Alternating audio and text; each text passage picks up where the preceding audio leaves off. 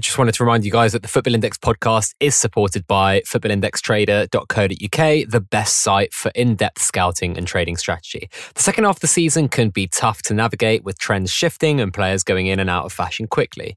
If you don't always know what you are looking for, or like most busy people, lack the time to crunch the stats on every game, having Football Index Trader as your assistant manager can really help. His latest analysis on navigating the second half of the season has just been published, so it's a great time to join. And you can head over to his site now to find out more. So that's footballindextrader.co.uk. So, as an exclusive offer for podcast listeners, you can give the site a try with a 25% discount on your first month with the code FIG25. So that's F I G 25.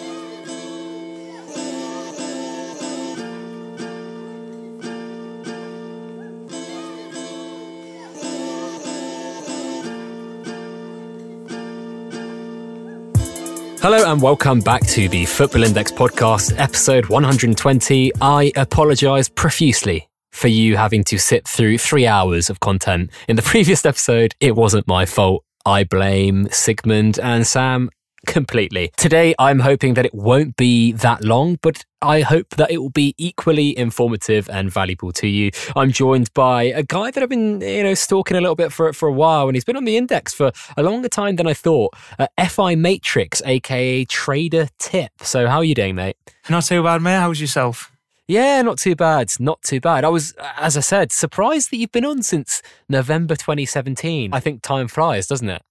It does, yeah. Yeah, yeah. It was, uh, it was just before they started the huge IPO push with all the squad players and everything. So I, I kind of got involved in some of that as well. So yeah. and uh, why don't you tell us a little bit about your Football Index journey? Yeah. So firstly, I just want to say thank you very much for inviting me on. Oh no, no worries. And also, I did listen to your previous episode. I thought it was brilliant. when I seen the guest announcement, I thought Fig's done me. Yeah two of the greatest minds on FI Twitter the week before you make your Figcast debut. No pressure. No pressure at all, mate. No pressure. But yeah, so FI journey. I started looking at the index, like you say, around it was around October 2017. There was a lot of promoter tweets that I seen. I just thought I'd, I'd, give it a try. I was a little bit apprehensive at first. So before depositing, I spent maybe about a month, I would say, learning the basics, just compiling some information on spreadsheets and stuff, watching some of your earlier videos on YouTube, oh, yeah. the Bank Builder series and trading technique videos, which were very helpful. And then I, I just decided to stick in the £500 for the risk free offer. Spent the first couple of months just trading injuries until I got a better understanding of price movements and, and just kicked on from there, really. Awesome. And you got this background of uh, sports trading, right? So why don't you go into that a little bit because that's quite interesting considering the announcement that's been made recently. Yeah, yeah, it's quite good timing, really. Yeah. So I was trading quite actively on Betfair from around, I think I started about 2010 till about 2017. Mainly focusing on football markets, so just looking at anomalies, overreactions in play and pre-match, some match betting. I was profitable during that time, but it's always a challenge to maintain an edge over the market. And sports trading on the exchange is much more psychologically challenging when comparing it to something like Football Index, just because there's no room for error. It's a mature market, so the pricing's pretty spot on, which basically means the opportunity's much harder to come by. And in the end, I was I was making a few rash decisions, maybe losing a little bit of discipline. So I decided to take a little step back. Still double every now and then, but I just thought it was time for a change. And that's when I, I started looking over alternatives and, and turned to Football Index. How did you find it? Like I say, it was promoted tweets. So I was just looking through Twitter like I, I usually would, and something popped up. And then I did a little bit of digging and come across your videos. I think you must have just been starting out back then, maybe. yeah, probably. But yeah, I still found them really useful and just jotted a few things down. And I really wanted to. One thing I recommend to new traders is just to learn the market first. Even if you were to just paper trade, mm. especially with a watch list that we've got now, obviously you can see the price movements without even having to put any money on the table just to get a better understanding of how things work, really. It's such good advice, isn't it? I think either starting out small or, or, starting out with kind of fake money in your head, or if you keep yeah. a spreadsheet of who you would have bought, I think it's just such a good thing to do. Do you sense that? I don't know how many new users you speak to, but there seems to be kind of like a very much an eagerness to get started and make as much money as possible, which I totally understand. You see all these green figures, you see maybe you've been enticed by a lot of people posting their winnings online, but how hard is it to kind of set expectations that there is like a bit of a, a learning process at the start? Hundred percent, yeah. And I actually find it quite scary how you see a lot of people that don't quite understand how to market sell, and they're, mm. they're just instant selling, and obviously that eats up so much of your profit. So you really, although it's obviously quite boring, it's really essential to read up on your rules so you know what you're doing.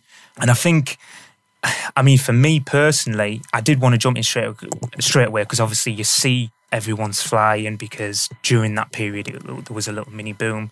But I think having that sports trading background hindered me slightly at first. Oh yeah, just because I didn't really realize the full potential of the product, and I was analyzing prices too much instead of you know just thinking myself, this is a bull market. I should maybe uh, grown some plums. and after, after a little uh, self reflection, I was very confident the money was just going to continue driving the market in the right direction. So, you know, I soon learned to be become more aggressive with my trading. Not quite on the same level as SG's. I don't know if you've seen his his stuff about Bruno Fernandes. God, that man, that man has balls of steel. He really He's does. Seriously, Fair play to him.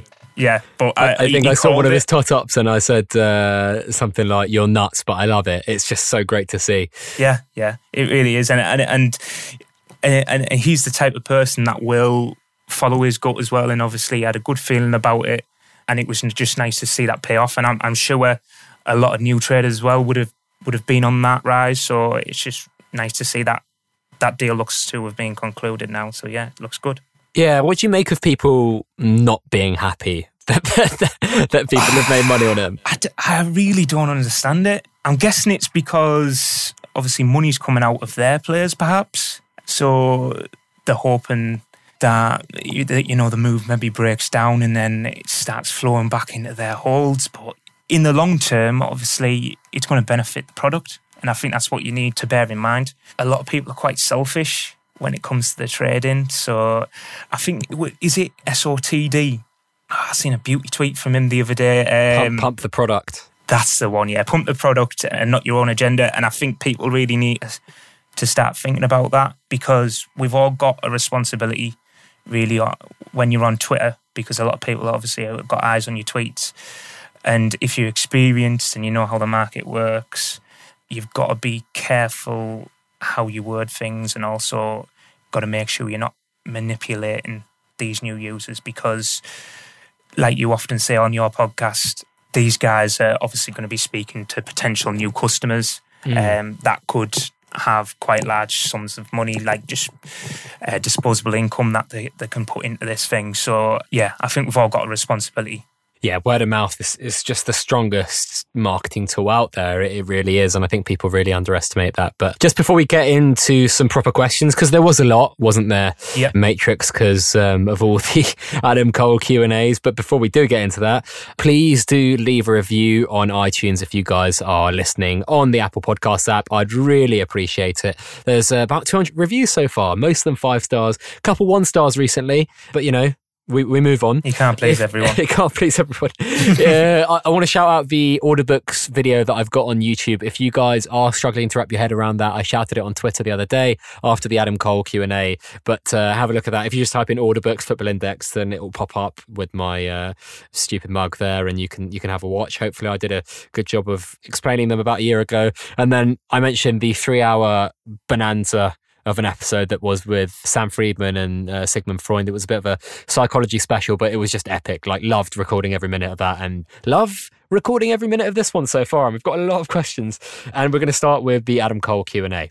Football Index MDJ and Mel, she says Adam Cole slipped us a few hints of things to come during his Q&A.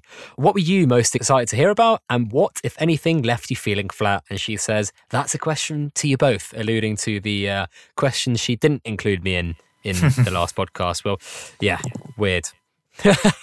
Go on. What are you what are you looking forward to?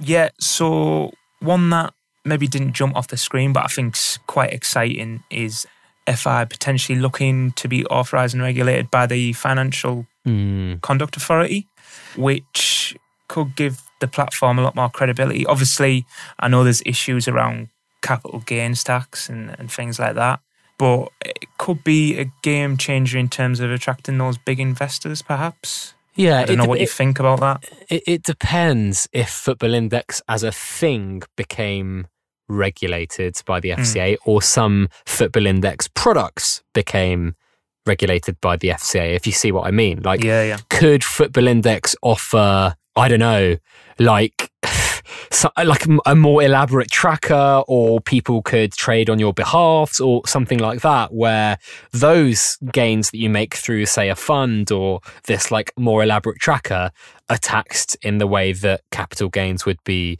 normally and kind of people that are trading for themselves individually that aren't institutions or aren't high net worth individuals that are trading into people that are allowed to trade for them or whatever. I, I know I'm thinking like, you know, five, six, seven years in the future here, Football Mm. Index. This could happen, this could not. But, you know, that's the only thing I could think of. Or on the other hand, is like actual institutional investment, like companies wanting to invest. Those are the only two things that I can think of that would lead FI to wanting to become FCA regulated, unless they wanted to add more legitimacy and have some sort of bigger protection on deposits or losses, if that makes sense. Mm, mm. Yeah, that, that was my initial thing. And also, I was pleased to see them expanding the tech team as well. Yeah. I know, I think I've, that's pretty much common knowledge now, but I think hopefully that towering list of issues, they've probably got parked somewhere. Hopefully, they can dedicate some staff to resolve those issues and maybe iron out any kinks in the actual product itself. But I can't really think of anything that made me feel flat. I think it was just a number of changes that were mentioned that they're looking to implement over such a short period of time is a little concerning, but Mm. I've got faith in them. Were you displeased by anything? I don't. I don't think there was anything I was displeased by. I think, if anything, maybe the lack of clarity on when we'll be moving to new territories. But I know the regulations make that quite difficult. Obviously, it's it's a very lengthy process, so I can't expect these things to to happen overnight. But I was expecting maybe a bigger announcement. It was kind of alluding to future announcements, if that makes sense. Yeah, I think I kind of wonder what this February thing that he alluded to was as well. That was the the thing that maybe not excited me, but what I was curious about. Like, what could they be talking about in February that they couldn't confirm now? I, Mm. it just kind of, it just kind of made me wonder. Yeah, yeah. They always do this to just teasing us all the time. Do, yeah, do you think that's a good thing at this point in the kind of life cycle as a company? Mm, if I'm honest, no, I don't think it is. Because a lot of us have a serious amount of capital invested in the platform itself. So the need to start clarifying a lot of these announcements and instead of, I say, teasing us, just being a little more transparent, I think would help with the confidence in the platform as well. Yeah, I think clarity, transparency, these are the things that people are craving. And we kind of, keep talking about high net worth individuals wanting to, you know, be part of this product. But Mm. there is the product side, but there's also the company and how it's perceived, right? It's what they do as a company as well as like how robust the product is. Yeah, yeah, hundred percent. And I, I think obviously we all love the product. It's just these little little loose ends that need tying up. It's difficult to sometimes defend the product when obviously we had the IPO situation today and things like that I think can be dealt with better. And then it appears that the IPOs are going to go ahead tomorrow. So people are then questioning how this has all been rectified within six hours. So, yeah, they do need to tighten up the comms a little bit, I think. Yeah, I think they've gone under a little bit of a rough patch in the last couple of months with those. Well, move on to the next question from Stanford, which was a bit of a bit of a bit of a abrasive question. Mm, uh, bit of needle there. A bit, a bit, a bit, bit of spike in this jab. Uh, he said, "Let's see if this gets asked." FI has kicked the MB can down the road again, knowing it's unfit for purpose, using the excuse that they don't want to change mid-season. Yet time and time again, they have implemented mid-season change. Why don't they just get on with it? Do you want me to go ahead with this one? I don't yeah. know if this one's more directed towards you, but I think it's both of us. Yeah, well, for me, I think it's a sensible decision. If I'm honest, it changes the structure of our bets, so I think it's important that FI give us plenty of notice before implementing any changes. Yes, they've done mid-season changes before, but that approach has often been criticised by traders and clearly doesn't work, in my opinion, anyway. Which I think is quite evident with the latest one with the transfer window announcement. Yeah. yeah, yeah. I was really shocked by that, especially with it being halfway through the window. I think you've been saying in previous pods, why not maybe wait till the summer? I d- I don't even understand how this benefits them as a company. Maybe perhaps you might see some more commission, but I was just a little bit unsure of how they did it, especially the fact that there was no market suspension, there was no announcement that this was going to be made. It just seemed a little strange to me. I don't know what you think. Yeah, I mean, the to touch on the transfer side of things, the transfer buzz. I don't know. It was strange. I think I've I've said a lot about that in previous pods. I want to kind of really dig into this kind of question as a as a thing. I really do think that the question that I asked on the last podcast from Sam Richards, where he said that Yaya Touré won more media buzz than Mbappe, was it Neymar and Sancho this season or something mad like that? Right. Okay. I didn't I think, see that, but yeah. Yeah, like when you think about, I don't know if, if that was actually accurate or was it Neymar or another player, but it doesn't matter. Like the kind of sentiment remains that it's clearly not really working as a dividend mechanism anymore. And I think there is a lot to do there and I was actually really disappointed that FI didn't really, because I basically said before the announcement, they've got a really good opportunity here to say, we understand the MB system is broken. They said it before the new year as well, that they were going to look at it this year as one of their main priorities. And for them not to actually address it in this Q&A, I think was quite disappointing. I mm. think that they really could have had a, a good opportunity here to basically say, look, we know it's broken. These are the things that we want to do. This is going to be the first step that happens in, say, the beginning of next season or whatever, wherever, whenever you're going to do it. For me, I don't mind mid season change if it's a drastic improvement on the platform. And for me, I wouldn't mind if they came out and said, look, MB switching like a flick of your fingers tomorrow and it's this system. But I understand that that is not every, to every, everyone's cup of tea. But I mm. really do think the longer that they let it go and the bigger they grow, it's like building a, a tower on like a, you know, really unsturdy base. You need to start really making that kind of base of your business rigid before you scale expansively. And I think MB is just one of those things in the product that needs improving. Yeah, yeah, definitely. And I think obviously the algorithm itself needs changing. The media payouts are promoted as winning dividends for positive articles. And it's becoming more and more regular where negative stories are leading to dividend payouts as well, mm. Which is obviously a problem when these headlines are surrounding criminal activity. I know sometimes those articles can get removed, but we've had cases in the past where we've got articles that are relating to racism and people are getting paid out for that. Now, I know mm. there's arguments for and against that. And I don't envy Football Index because they won't be able to please everyone. But if it was me, I'd be looking to implement maybe minus points to the algorithms so that it doesn't matter how much media attention a player gets, if it's for the wrong reason, then their media appeal will suffer. And and that's the way it should be, in my opinion. And now that FI are looking to expand in other territories as well, we need to consider perhaps foreign news outlets, maybe yeah maybe this is too much to ask, but what if we had media payouts for, say, the top five countries, mm. like uh, England, Germany, Spain, Italy, and France?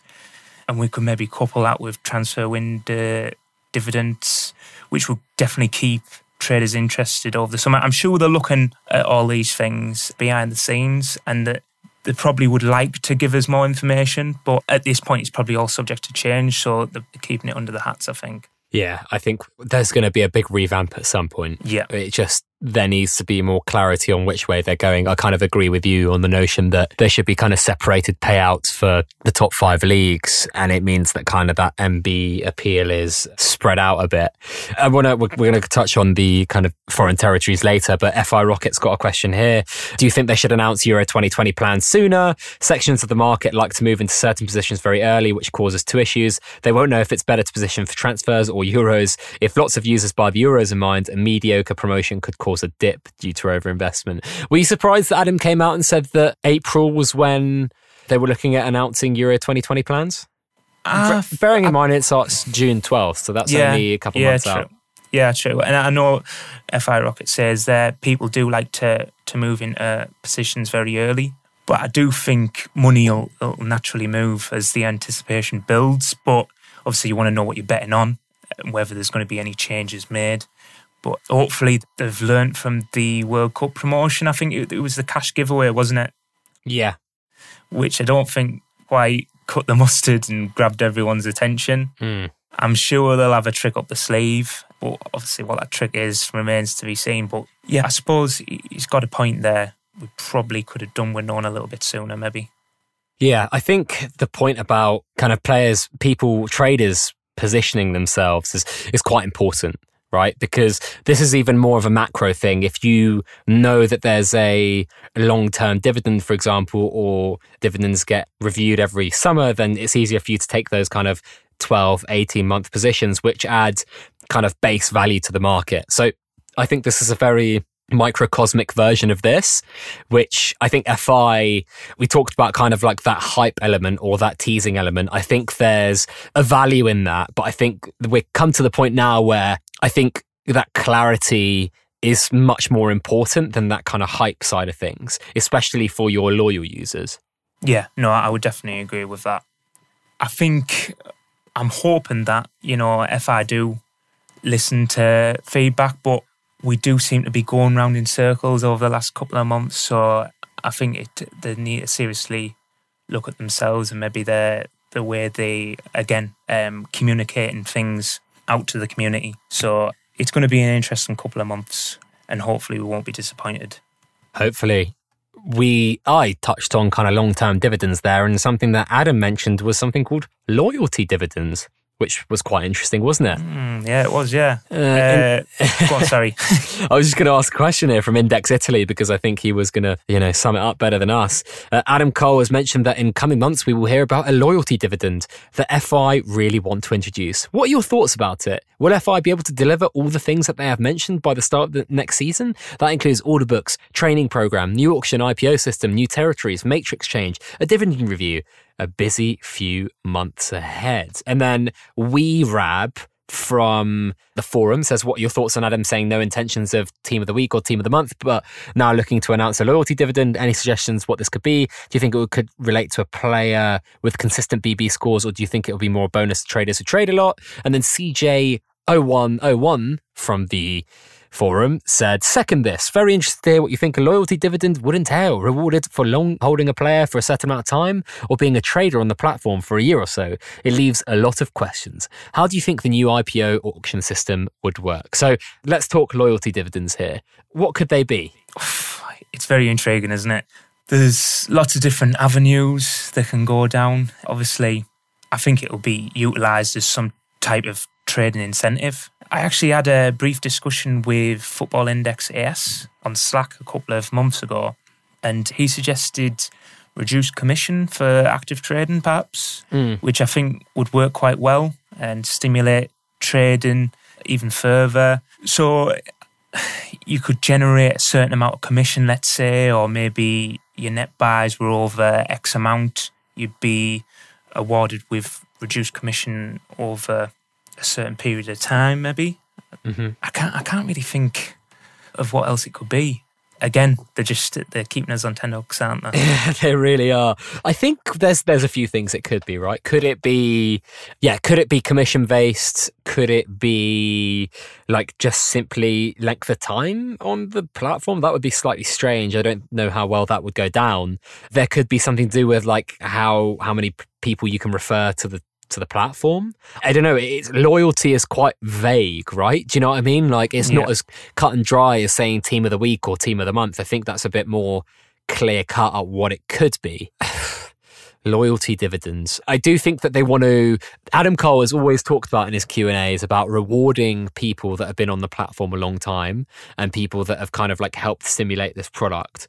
I just don't know how you could do something like that, which is so public facing without kind of alienating a lot of your user base. But it could be either side, right? You could have a, as you said, AS mentioned um, this kind of commission reduction if you trade over a certain amount of volume. That could be quite interesting. Loyalty could be defined as, you know, someone who trades a lot or someone who just has been on the platform a lot for or for a long time. I don't know. There's a lot of things they could do, I think, here. Yeah, yeah and it's difficult to to kind of guess where they're going to go with it. I think out of the two, I'd imagine they'd go down the the trading incentive one where they want to generate more commission, and those active traders are the guys that they'll want to reward. I don't know whether that's right or wrong, but I'd imagine that's probably the road they'd go down. Mm. Well, I mean, I think I mentioned IPOs just then. Uh, the IPO auction system from CJ0101 Daily has a pretty concise and clear message here as a question. Why the fuck are FI persisting with IPOs when they clearly cannot introduce them fairly effectively at all? So, for those of you who are living under a rock, we're recording on the day that Jude Bellingham was supposed to IPO. Why don't you sum up what actually happened today, Matrix, and then we can get into this? Uh, it's a bit of a mess. I think obviously the, the IPOs were scheduled to be introduced to the market between 10 and 2. I think Football Index tweeted out from their official account. I think it was around half 10. Uh, I've been at work today, so it was just going off notifications, basically just saying that they had some issues with the tech. Surprise, surprise. so they were going to reschedule his IPO. I know a lot of traders were quite disappointed with that. I do think it was the right decision, but obviously this decision should have probably been made a lot sooner just to give traders a little bit more notice. Yeah, I don't really. So, one of the really good things that someone said to me today was what has changed that has allowed them to IPO it, IPO him tomorrow rather than today? Could you could you hmm. answer that?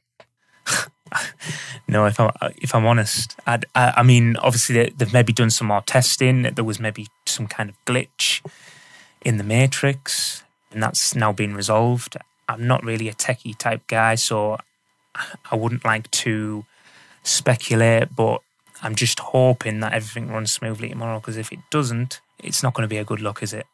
Mm, yeah, that that is the big worry, right? The, yeah. the, the thing is, it's a lose lose now.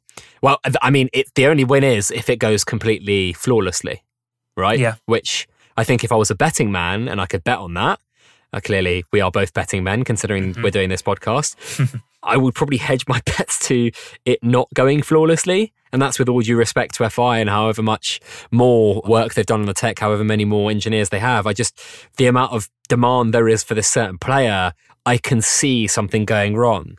Yeah, yeah. For me, the, the system just doesn't work. There's too many issues. I mean, what's more damaging to the product, missing players or these site glitches for me? It's the latter it sounds as though FI have the hands tied at the moment until Nasdaq's introduced. So for me, I think the sensible approach would be to wait until it's fully operational and then go from there. I mean, you've got as well, you've got traders.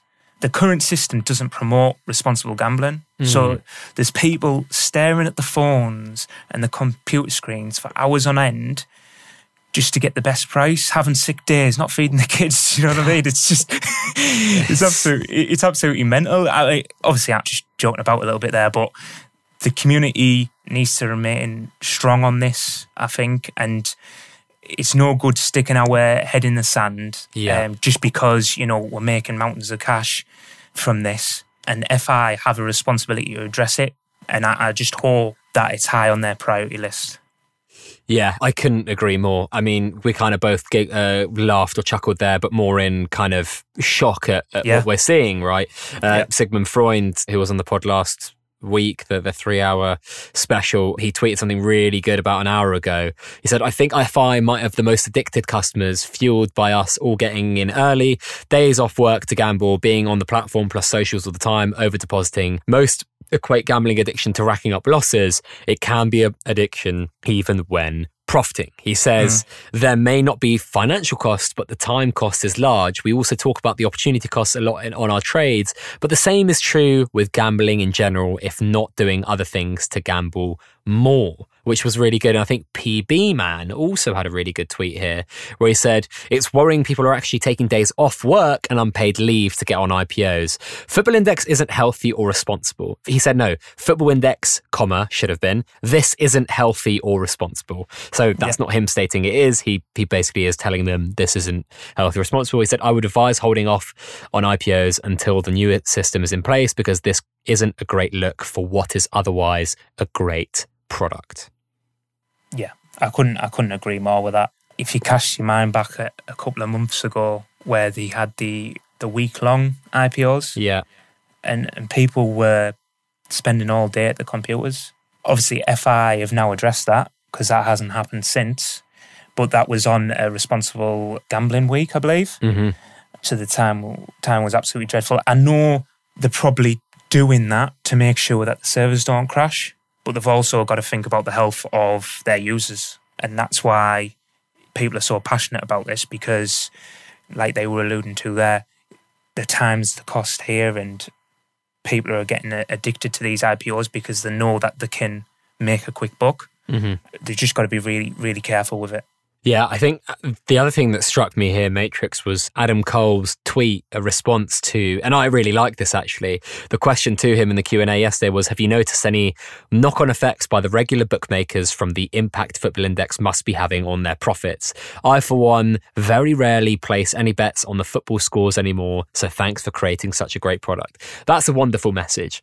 Adam Cole's response was, "Thanks, Lee. I don't talk to bookmakers much. They are completely different to us. To be honest, I don't want to spend time with them. We're doing something different that is responsible, and the bookies are not focused on customers or innovation, just their own profit. And that to me felt like a very indicative answer of what FI will try and push in the future from a kind of brand and values perspective. We talked about it a lot with Chris Harris a couple podcasts ago. He's the you know PR and comms professional. He talked about how big an opportunity that is for FI. And I don't, you know, I'm not saying Adam was listening and that's exactly what they did, but that is something that should be pushed more, but it, it really can't when these things are happening, right? Yeah, yeah. And if you're comparing FI to those traditional bookmakers, being profitable in a gambling industry is not easy. It's cutthroat, it's dog eat dog. You have bookmakers that limit accounts, they're voiding bets, you know, the exchanges, you suspend your markets, charge premium commissions, casinos, rigging machines so you can't win. On Football Index, it's a level playing field. And I really like, you know, the promotion that your bet's not lost at the final whistle. And I think, as you were alluding to there, Chris Harris has a great message there to focus on that.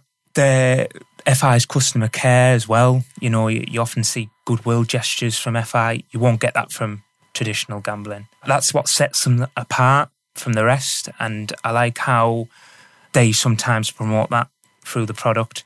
And it's just the fact that they're fair to the customers and they're restoring the balance. And like you say, that's something we should be focused on. And this IPO system currently in place is taking us away from that. That's why it needs to be readdressed so badly. And I really do think they should just suspend it until April, I think, when is that when NASDAQ comes in? Well, they said that they want to get it in before the new season. Right, okay. That's the aim. So, I mean, we could be looking at, you know, July, August, right? Yeah. That would be the window after the Euros, which finishes what July 12th, and then the season would start probably the, it's usually the second week of August, isn't it? First, second week. So they've got a little bit of a window there, but to to introduce a whole system change is, you know, it's, it'd be brave. Mm. Either that or it's before the, the Euros, which, don't know, could happen. But I mean, you know, you, you mentioned that we might as well talk about order books now on, on a kind of a brighter note, I guess. FI Lambing says, How will the introduction of order books change your strategy? And obviously, you're very well placed to talk about this because even though we booked you on for the show about two or three months ago, yeah, this has kind of come at a, a perfect stage because you know your sports trading background will be able to give us a lot of insight and and value here. What what are your thoughts? Yeah, so was that the how will the introduction of the order books change my strategy? Did you say? Yes. How yeah. would your how would the introduction of order books change your strategy? I love the trading in play, especially like the early kickoffs. So a concern for me there would be whether there would be enough liquidity to trade in and out of positions when order books come in. Don't know if there will be, if I'm honest. Not on those sub one pound players. Maybe that changes over the next year or two. But put this way, FI's turnover for last year was around 450 million, I think it was put on the website. And when you're looking at the Betfair exchange, it's well over 10, 20 billion pounds traded every year on just football, let alone tennis, cricket, and horse racing. Obviously, a lot of that's people balancing books and things, but my point is FI is pretty minuscule when it when compared to markets mm. like Betfair. Mm. I'm not overly concerned with premium players because I think the demand will be there for those players. There won't be an issue with that. But I think there'll be bigger spreads on the cheaper players, which will make it harder to trade in and out.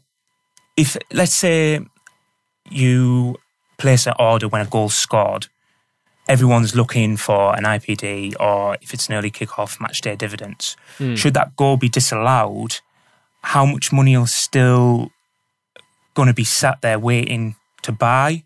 If the sell queue is stacked, will people then become savvy to that? Yeah. And I don't know if playing that market is then going to become too risky maybe I'm overthinking it. Perhaps, obviously, it, when you actually see it in person, you obviously my opinion mean, might change. I mean, it could, it could be quite similar to what's happening now, right? With disallowed and allowed goals, you're having people buying, then instant selling, then buying again because they realise it's been awarded. I think if there are enough people trading in play, and it seems there are, considering some of the rises and falls we see during the games, then there's going to be quite a lot of liquidity there. There's going to be quite a lot of money changing hands. And when there is that kind of maybe VAR moment, maybe the spread's just massive or the value of the player falls quite a lot. And then they, I think it just become, it becomes maybe more volatile and probably rightly so because the margins that you can make in those situations are, are probably quite large. But FI Focus here has a question from Twitter. As a sports trader, you surely see the benefit of order books for the health of the platform. However, does the addition of order books not potentially alienate potential users who come from everyday gambling backgrounds who might be overwhelmed by this? Yeah. Yeah. I think obviously order books as a whole is going to be a game changer. It's going to offer more opportunities to profit for those savvy traders. Cash balance now is going to become even more important. Obviously, when you're submitting your buy orders, especially when there's a bit of market volatility with big injuries like the Memphis Depay ACL scenario, you could probably make a killing off that because of the panic of the market. But with newer traders, it's going to be quite difficult to educate someone that hasn't used order books before. I know, obviously, Adam alluded to the fact that they will be bringing in tutorial videos. I think was mentioned. Yeah, um, yeah, some sort of training. Which is obviously will be beneficial, but it's it's whether people will take the time to look over that. It is gonna it's gonna be a learning process for everyone, I think, and it'll take time. I'd probably like to see I wasn't keen on the order book being implemented in the actual app. It would have been nice to maybe have had a Football Index Pro version, um, so you could select which version you'd like to use because effectively it's just all running in the background. We should still have a buy and a sell price, so nothing changes in regards to that. I don't know what, what you think about that. Yeah, I think, I, I mean, one of the things that I, I talked about when I was on the pod with them was is there a possibility that we could have like a, a football index and a football index pro, like a lot of platforms seem to do, where you just essentially would, with the simple version, just have a buy and a sell. With the pro, you'd be able to see the depth of the market. So I kind of feel like that's a win win. I know there's a bit more of like a tech burden on that because you've essentially got two platforms, but either that or like a drop down menu, how they kind of showed it, where you can see the the depth of the market, I don't think would be too bad for people. I do think that when your tagline is kind of like make money from your football knowledge, and then the actual bigger hurdle for you as a trader is understanding how to use this quote unquote complex system, mm. that kind of defies it to some extent, doesn't it? Yeah, yeah, that's very true. And you want to make it as user friendly as possible. I mean, if if I was a new user without any trading experience and you first upload the app and you, you're seeing all these orders running through, mm. you're not going to know. It's intimidating, isn't it? Yeah, yeah, it really is. And it probably turn a lot of customers away, perhaps. Well, I'm sure they would, I'm sure they would have looked into this. They must have to do so much testing yeah. on this one. Yeah. So uh, obviously they know what they're doing, but uh, it is a bit of a concern when we're still a growing platform. So there's so still so many new users to onboard and educate. So uh, that is a bit of a concern. Mm. Yeah, I think uh, I was about to ask Metropolis this question here and interrupt you. Says thoughts on how many current FI traders will use the order books or stick with the simple view. So he's kind of insinuating there that there will be two kind of different options, which I presume there will. I mean, it, it'd be a bit. I think it'd be too far in the kind of like quote unquote professional style or proper market to have just an order book, if that makes sense. Yeah, yeah. I'm hoping let's say that if I do they do have a separate app as a pro version to save confusion for new users, as we've discussed. But it, but it doesn't look as though that will be the case. And he's also said there, is it will the market value be better than the instant sell as well? Yeah, this is something really important actually because a lot of traders were quite. I think I got a lot of messages like, "Oh, is there still going to be instant sell? Is there still going to be instant sell?" And my kind of response to this was, "Well, there are going to be some players who have a far better spread. I mean, you know, there's going to be players that have, yeah, way, way better spreads than they do currently. And there's going to be players that have way worse spreads than they currently do. I mean, I'm, I'm trying to look at a big spread here. You're looking at, I mean, Bruno Fernandes right now, he's quite topical, is, is about a 50p spread. I suppose that that spread might be quite a bit tighter considering the demand currently. Yeah. And I would probably think that he might have got higher if there wasn't that spread. And if there were people kind of pushing the sale price a lot closer to the buy price, which is quite interesting. There are going to be players where if there is no liquidity and there is no demand when the order books are here, then I think those players are going to have larger spreads. Mm. Yeah, and I think again it goes back to what we were saying earlier that the premium players will have that demand there, and then those cheaper players will probably have larger spreads. I'm hoping, you know, the but the, that, the that kind of makes sense, doesn't it? I mean, yeah, yeah, yeah. No, no, I I know what you're saying. I'm hoping, you know, that market sell will provide better value than instant sell, because right now, like you say, the spreads they're a bit of a concern when I first started on the index, I think you were looking at average spread of somewhere between two and four percent, and that's gradually increased. And now I think they started to narrow it a little bit at the moment again, but you're still looking at five percent, and and that's at the very best. Some spreads are fifteen percent plus. Yeah.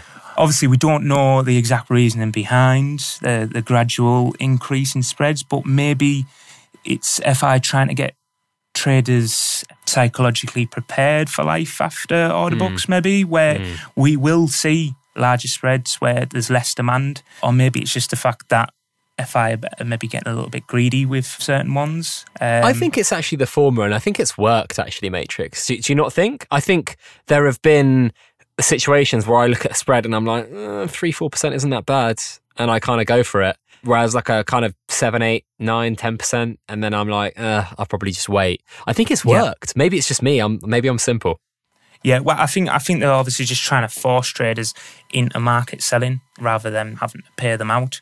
But it's the inconsistency as well that I think irritates people. Mm, mm. A lot of these spreads will increase for whatever reason, and then they don't always return to what the once were, even if the reasons for the spread being applied in the first place no longer Exists, are relevant, yeah. if that makes sense.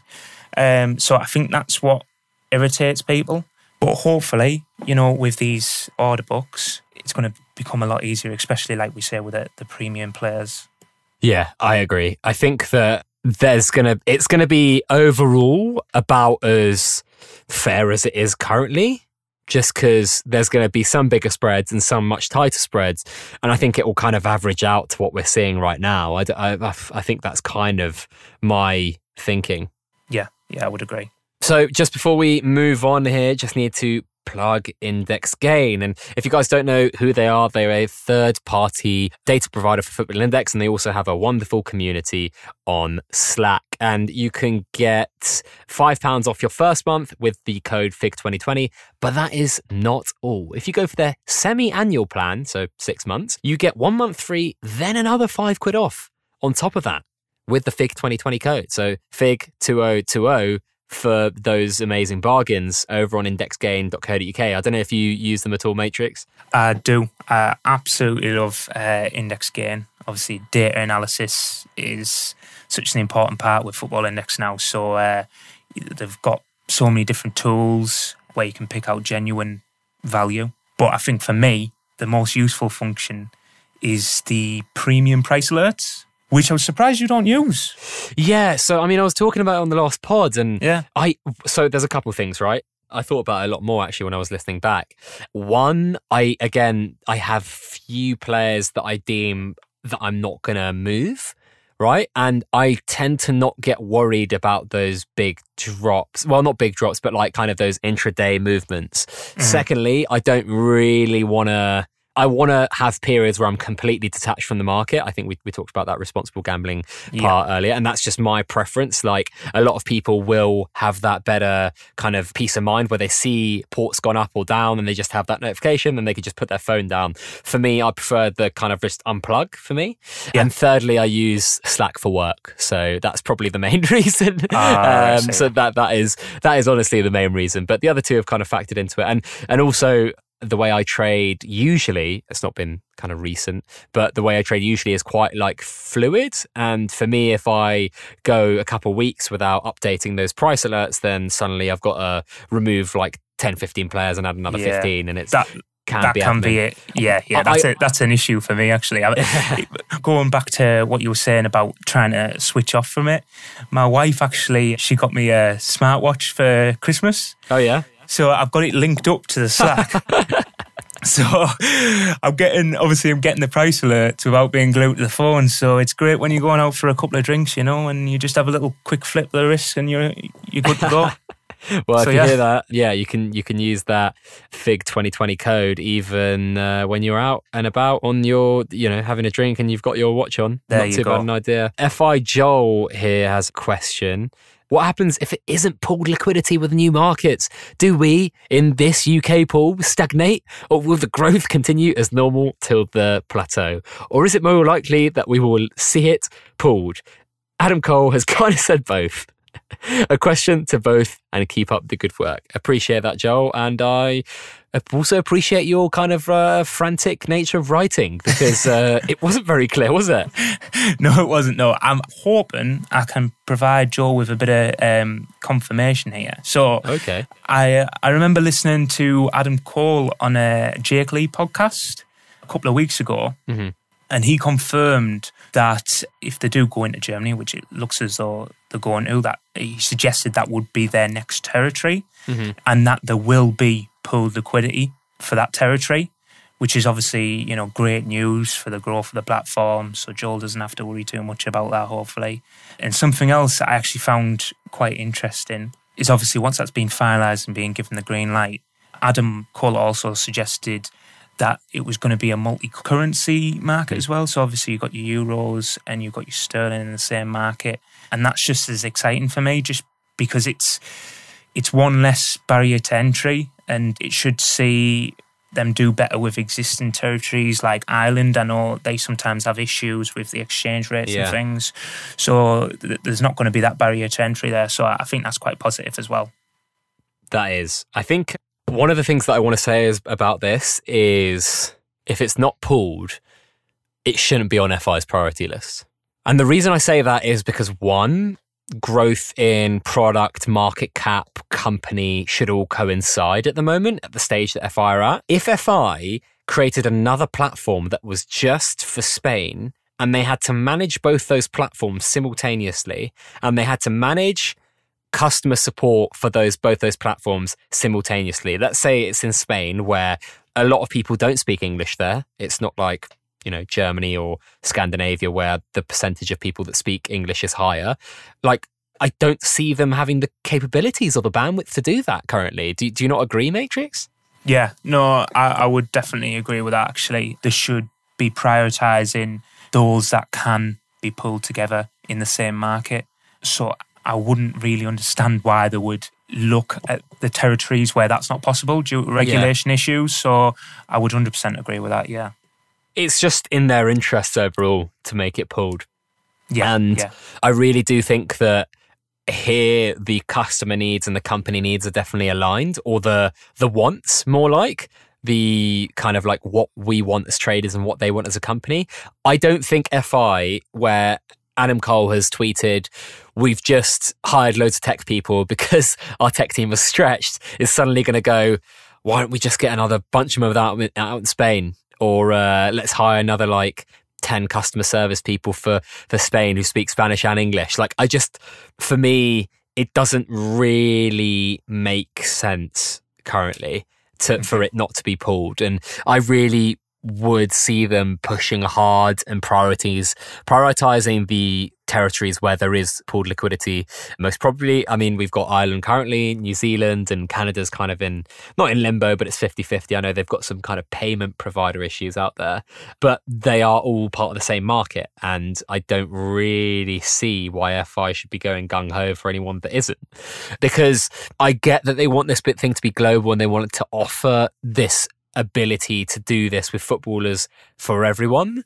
But I just think it it can be very convoluting if you just suddenly have like a German platform which is completely separate and one you have to maintain that but two you know if a trader looks at the German platform from England and an English trader looks I mean a German trader accidentally looks at the English version like does it start to get confusing? Like I don't know. I think it's just overcomplicating things and uh, for me if I was them if I was in their, in their shoes I'd just kind of be like let's list uh, territories and let's prioritize them by the likelihood of us actually having a pooled market there.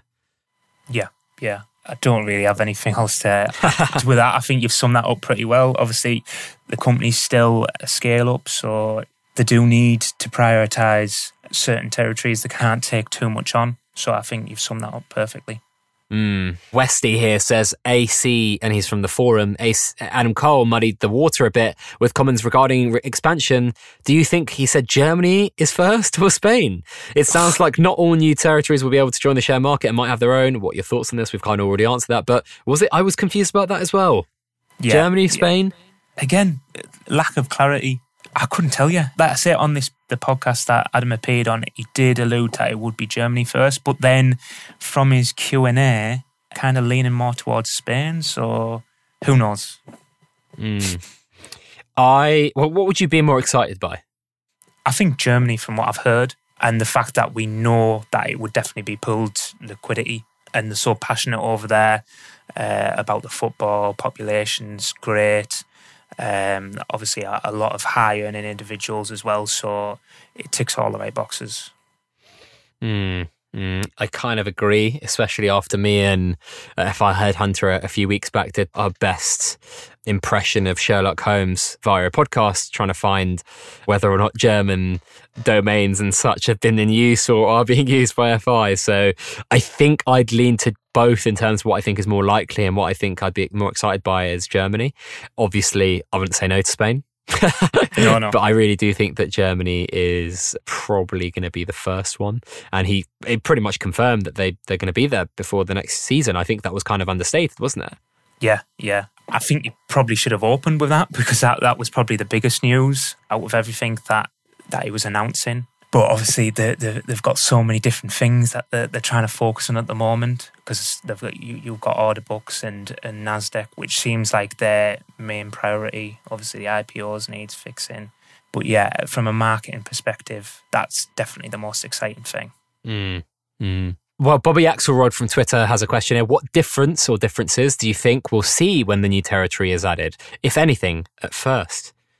I'd imagine it'll probably be a bit of a slow burner. We won't see an immediate impact to the market.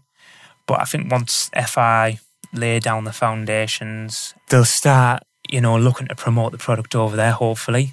We'll see, you know, them making a, a push for it. A lot of their marketing campaigns at the moment are obviously centralised around London, which makes sense, but hopefully that they'll be looking to branch out a little bit to places like Dublin. Obviously, we're, we're already in Ireland, but Berlin and Ottawa and, and places like that, just so we get that football index brand out there and people are aware of us, aware of them. Sorry, I'm speaking as if I, I work for the company. yeah, aware of the product. So, yeah, I don't think, obviously, there'll be a lot of hype. So, I think people will be maybe putting a little bit more money into the product, seeing that it's going to develop and, and move to other territories. But as for the German user base, I think that'll be quite a slow process. I don't know if you agree with that. Oh, 100%. I think one of the things I saw tweeted was a lot of people getting excited about Germany, but we'll have another 200k users in the UK before we have 20k in Germany. I would hazard a guess by even looking at Ireland and how few users have been kind of acquired from that territory that these are going to be slow slow burn things, aren't they? Yeah, definitely. Yeah. I mean, I can only speak to kind of like my podcast listener downloads and, and YouTube views. Like, it's still quite UK centric.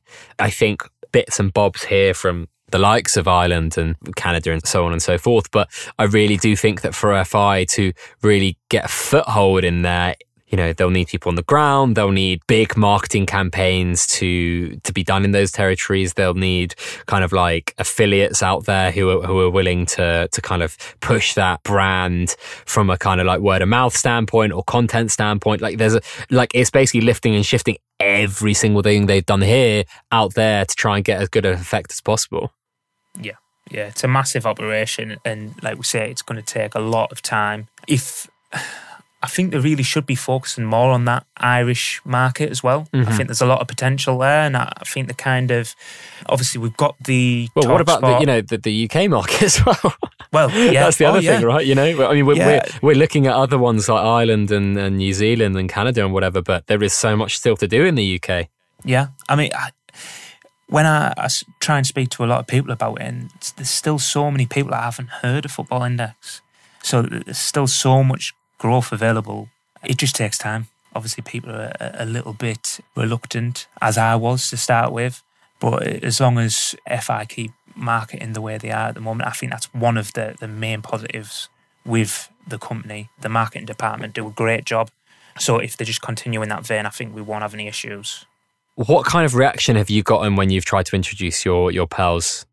A lot of people instantly because gambling's got so many negative connotations, the bookie always wins. Mm.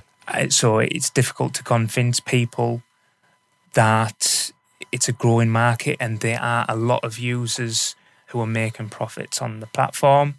Obviously, I put that tweet out a couple of weeks ago about the 2% of users lose money on yeah. FI. I do kind of regret putting that out because. Oh, yeah I think it probably does give a, a false image. And I, I, was listening to what Sam was saying on your previous episode, and he made a good point.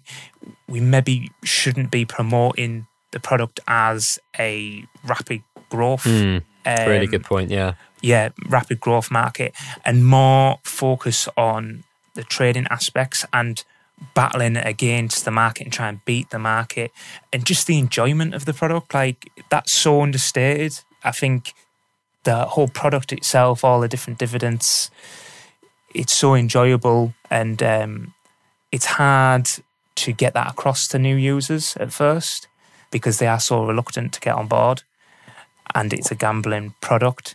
So it can be really difficult sometimes. Mm. That kind of leads on to, to the next question, very slightly from FI Gardiner, which was a really interesting one. I think we talked off air that you wanted to talk a little bit more about this. Slightly off topic, but do you think new users seeing other traders with large portfolios, they put pressure on them to deposit more than they can afford? Is this promoting responsible gambling? Yeah.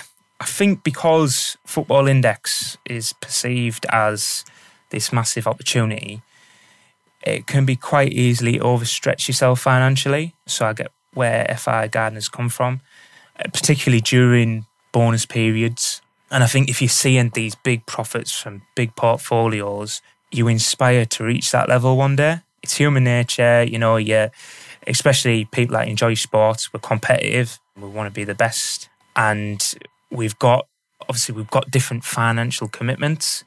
And I think it's important that traders take responsibility for that.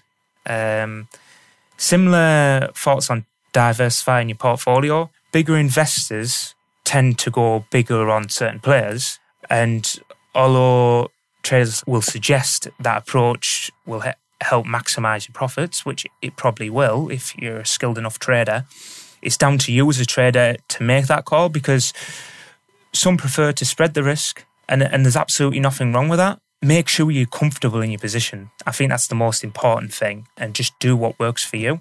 I don't know if you would agree with that.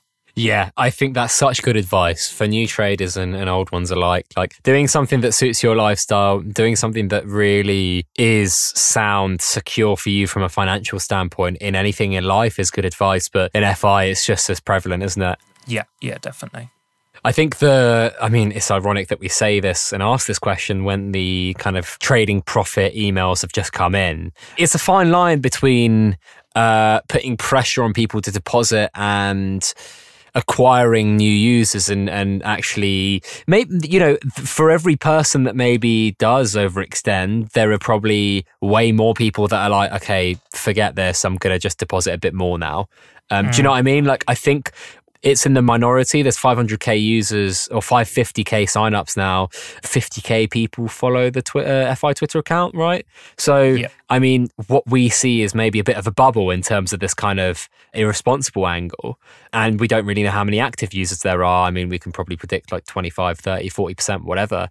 It, go on, sorry. No, I, I was just going to say there, like with the all time profit emails, I do think they are a good promotional tool and and what you're saying there with with the Twitter users, I think you would only really set up a Twitter account if you were passionate about the product and mm-hmm. heavily invested in it. So, like you say, you, we're only seeing a very small percentage of users there. But again, we do still have a responsibility to make sure people gamble appropriately. But then you can look at those traders that pump players. Hmm just to then dump them yeah. on newer users. I think that's probably more of a pressing concern for me. I try not, well, I, I don't really allude to my holds unless I, I've maybe traded out of them because of that reason, because I'm not comfortable knowing that one of my pumps of a player, however valid it might be, could potentially turn out to be a losing bet for mm. one of my followers. So I just prefer to give a positive message on the product as a whole. Pump the product, not your agenda. We've there nearly, nearly ended on that. that. We've come back I think, to that. I think I think I might have to maybe link that into my bio or something. Yeah. That's just such an iconic tweet. Steal it from SOTD. Yeah, yeah. I'm, I'm sure, he I'm won't sure, mind. I'm sure he won't mind. We've got a last few questions here. FI Max with two X's from Twitter. As someone who has had eight months experience on FI, by the time the World Cup in 2018 rolled around, what learnings did you take from that tournament and how will you be applying them to Euro 2020? Yeah. So by that point, like Max alludes to, I was on the platform for eight months. I was looking to utilize various different strategies just based on on trends. So during the World Cup, I wasn't really focusing on the World Cup. It was more scouting for decent PV players that have maybe dropped in price due to them not participating in the tournament, knowing that traders would then jump on those players once the World Cup concluded. So my advice would be just to try and keep ahead of the curve. And if you're, you're looking to trade players in the Euros, then maybe start buying those players in a, a couple of months' time before the trend start. Well, let's say, a month's time before the trend starts, and then realize that profit as the trend peaks, if you like. Same can be done with transfer targets and youth prospects. There's there's so many different cycles kicking about. It's just a key. It's just a case of keeping an eye on the market. Hmm. I think my bit of advice, uh, learning would be that the players always go higher up in price than they should. Yeah. Like a transfer hold, like a youth player when they score a goal, like a like a anything really on FI as an irrational market. You've got to take that into your mind when you're kind of like thinking of an exit opportunity on some of these players, or indeed if you're kind of stockpiling for the next season. The other thing is like the knock-on effects of a tournament. So if a team goes really late, far into a tournament, then some of those players might not be back for the beginning of the season, who might take their place, etc., etc.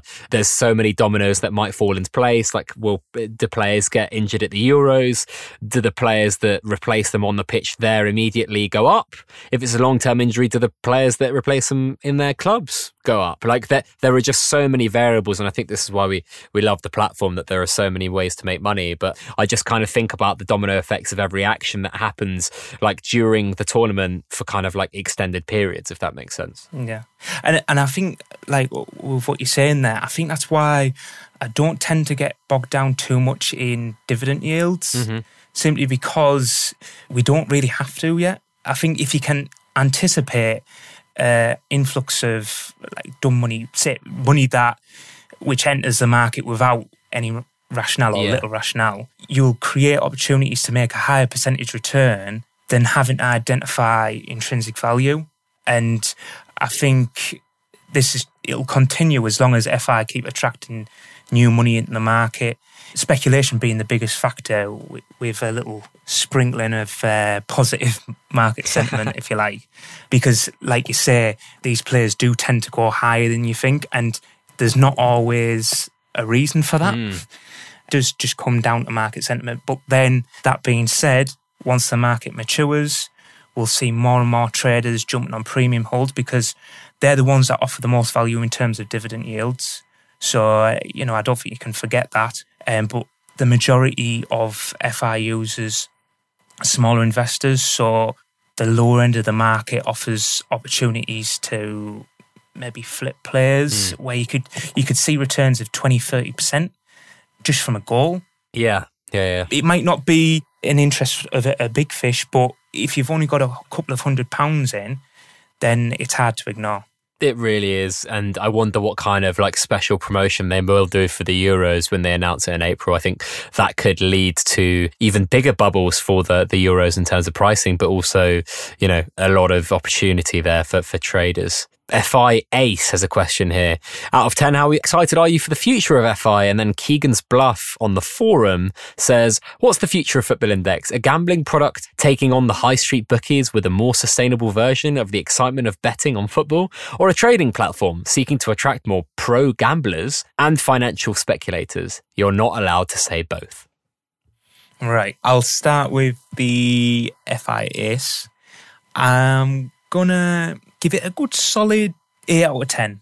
I think FI's put a tremendous amount of effort into the marketing over the last two months. I think with Mike Bowen alluding to the record month for trading volumes rather than number of users, maybe indicates they've not done quite as well as last January, but I still think it's been a massive success. You can. I think in terms of number of sign-ups, they probably have. Right. Okay honestly, I think they've increased their user base by 10% in January alone. Ah, oh, right, okay. I mean, which is probably about 50k signups, which is an absurd amount, yeah, right? Yeah.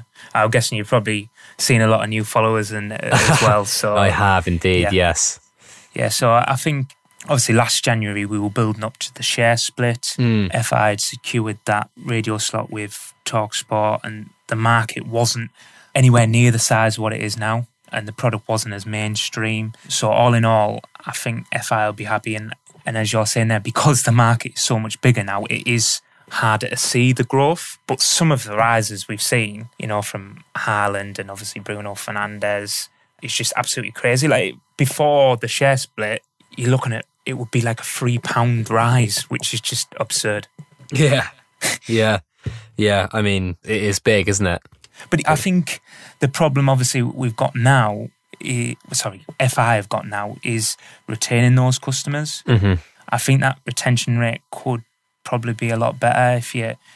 It definitely could be better. I'd really, yeah, I'd really like to see some sort of maybe introduction video when you sign up, just explaining the basics. 100%. with the odd notification, you know, to describe certain features. Like you've got your your media and match day dividends, which when you first sign up, you're not going to have the foggiest clue about the buying and selling. It just makes that user experience a little bit better and it just makes things easy to understand. A hundred percent. I think having those kind of pop ups when you know maybe you, you first go to sell a player, first go to buy a player, that introductory video when you first join. I think you know I think those things being a bit more dynamic and intuitive, and you know we talked about like training courses for the order books. I mean, training courses for the whole of FI would probably be good. I know they have the academy, but I'm talking maybe like regular webinars or whatever. Like there are so many different things that they could do to try and like not keep people interested, but keep people like on their toes in terms of like how the product actually works.